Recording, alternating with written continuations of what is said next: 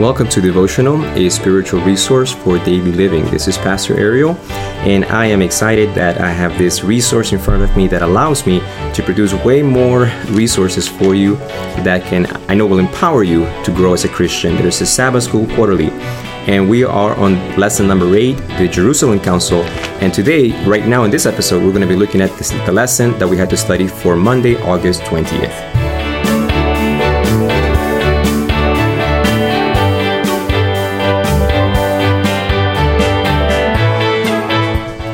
Well, I realized that I said that we will be uh, studying the lesson for August 20th, but really what we're studying is the Word of God. We're, we're looking at Acts chapter 15. And by that mere fact of studying the Word of God, even though this is a specific lesson for a specific day, the lessons we will glean will be for whenever you get to listen to this. So whether it's April, June, or December, or August 20th, uh, what we are looking at are important lessons that will help us live a Christian life that honors the Lord and becomes a blessing to whatever church I, I belong to.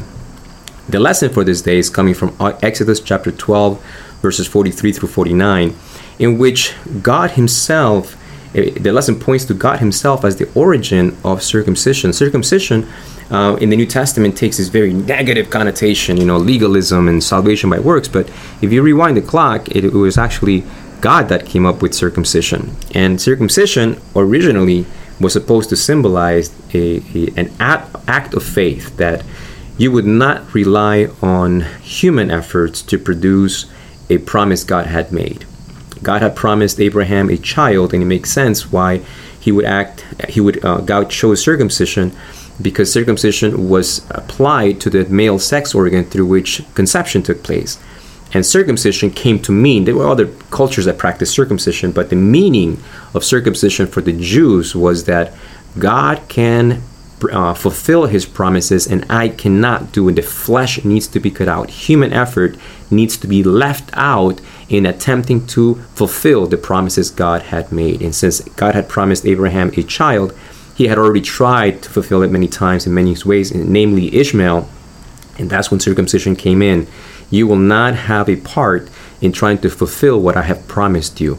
And of course, that became the seed idea of the gospel, in which we there's no works that can be done to accomplish my salvation. I have to have faith in what God has done for me to save me. That meaning was lost, and so God um, had to uh, revert to something else to create that meaning, uh, both within Judaism and outside of Judaism. And you can study that further in Romans chapter 3 verse 30, 1 Corinthians 7:18 and Galatians 3:28 and I mentioned this at the last episode. If you're saying to yourself, "Man, I don't have a Sabbath school quarterly," don't worry. You can go to ssnet.org again ssnet.org and there you'll have access to this lesson and all the previous um, days or weeks before this um, so that you can have it for free right now. You can also download it uh, on the iOS App Store and of course is available for Android and all of it as is available for free. Isn't that amazing? Tremendous resources that are free for you to study. So I don't want you to just listen to this podcast and feel that everything from the lesson has been discussed. This is just little nuggets to hopefully get us started and get us familiar with some of the themes that this lesson brings out. So now we're beginning to feel again what we've been building up unity and how easy that unity can be lost in the church. And then the question, of course, arises so, what's the big deal? If the churches are fighting against each other, then let's just stay out of the churches and let's be at peace outside of the church. What do I need the church for? I have a question for you. Um, are you saved by belonging to a church? Are you saved by belonging to a particular denomination? That's a real question, and I'm not going to answer it you know, I don't want to answer, put words in your mouth. I would be curious what your thoughts are to that question. Is that a true statement that are you saved by belonging to a church? And if perchance you have already blurted out or decide to, you know, comment uh, on the, the comments below or text me or call me and say, no, Pastor, you're not saved by belonging to any church. There is one church, though, that uh, that is one of the oldest churches that does believe that you are saved by belonging to it. Um, but in general, most Protestant churches will probably most Christians would probably say no. So, if that's the case, what's the purpose of church? If salvation is not gained by belonging to a church, what's a church for then? Um, that's another question that I have for you. I want to see what your thoughts are on this. Because if, if church is really not the means by which I am saved, um, and you know squabbles take place within the church, uh, why why go through all that trouble? Why put so much effort in uniting the church and keeping the church united if in the end belonging to it doesn't yield salvation? Isn't that a good question? These are things that I want you to grapple with. And if you belong to a church, um, I want you, you, to share your thoughts with the, the class that you belong to. Go back and say, hey, I've been, th- you know, this question was asked, and these are my thoughts in regards to why I want to belong to this church, even though I believe that I am not saved by belonging to this church. Um, another question that actually this one comes straight out of the lesson. Those those questions came from my own thinking uh, in the verses from the verses that I read. But this last question says, "What's the danger of thinking that salvation comes from merely being a member of the right church?" There's a lot of things in that question, right? Uh, right church. What does that mean? What do you think it means to belong to the right church? Is the right church the church that has the nice, comfortable pew just for you? And that that pew will always be available for you? of course not, right? The music it has to, have superb music. Mm, is that is that the right church? Is the right church a church that you like, of your liking? Is that the right church? What does it mean that you have found the right church, or as some other people call it, the true church? Those are questions that I think are worthy of thoughts. Um, and the, the, there was a word in this question merely being a member. Merely being a member. Uh, I think that they, they chose that word intentionally when they say merely being a member because it sounds like um, it, it, speaks more of an attitude than an actual uh, choosing to belong. Uh, yeah, I come here because I have to, because my kids come here, or whatever. Merely belonging to me speaks of the bare minimum. What is the bare minimum that I need to do to be a part of a church member? To be a member of a church, rather. And for me, that that actually think defeats the whole purpose. It, it makes all the questions that I've asked earlier irrelevant. If I'm thinking, what is the bare minimum that I need to do to belong to any church? And in this case, it would be the Seventh day Adventist Church. What is the bare minimum that I need to do? That question in itself begs another question Why do you even bother? Why are you even thinking about church if you're seeking the bare minimum? That's like me buying tickets to watch. I'm originally from Argentina. I'm a U.S. citizen right now, but I still like to watch soccer, and I definitely like to watch it when Argentina is playing. That's like me getting tickets to see the World Cup and see Argentina and me saying what's the the least that I can do to you know make use of these tickets.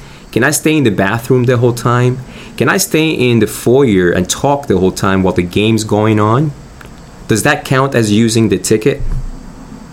Of course, you would say, "Hey, give me that ticket and stay home," right?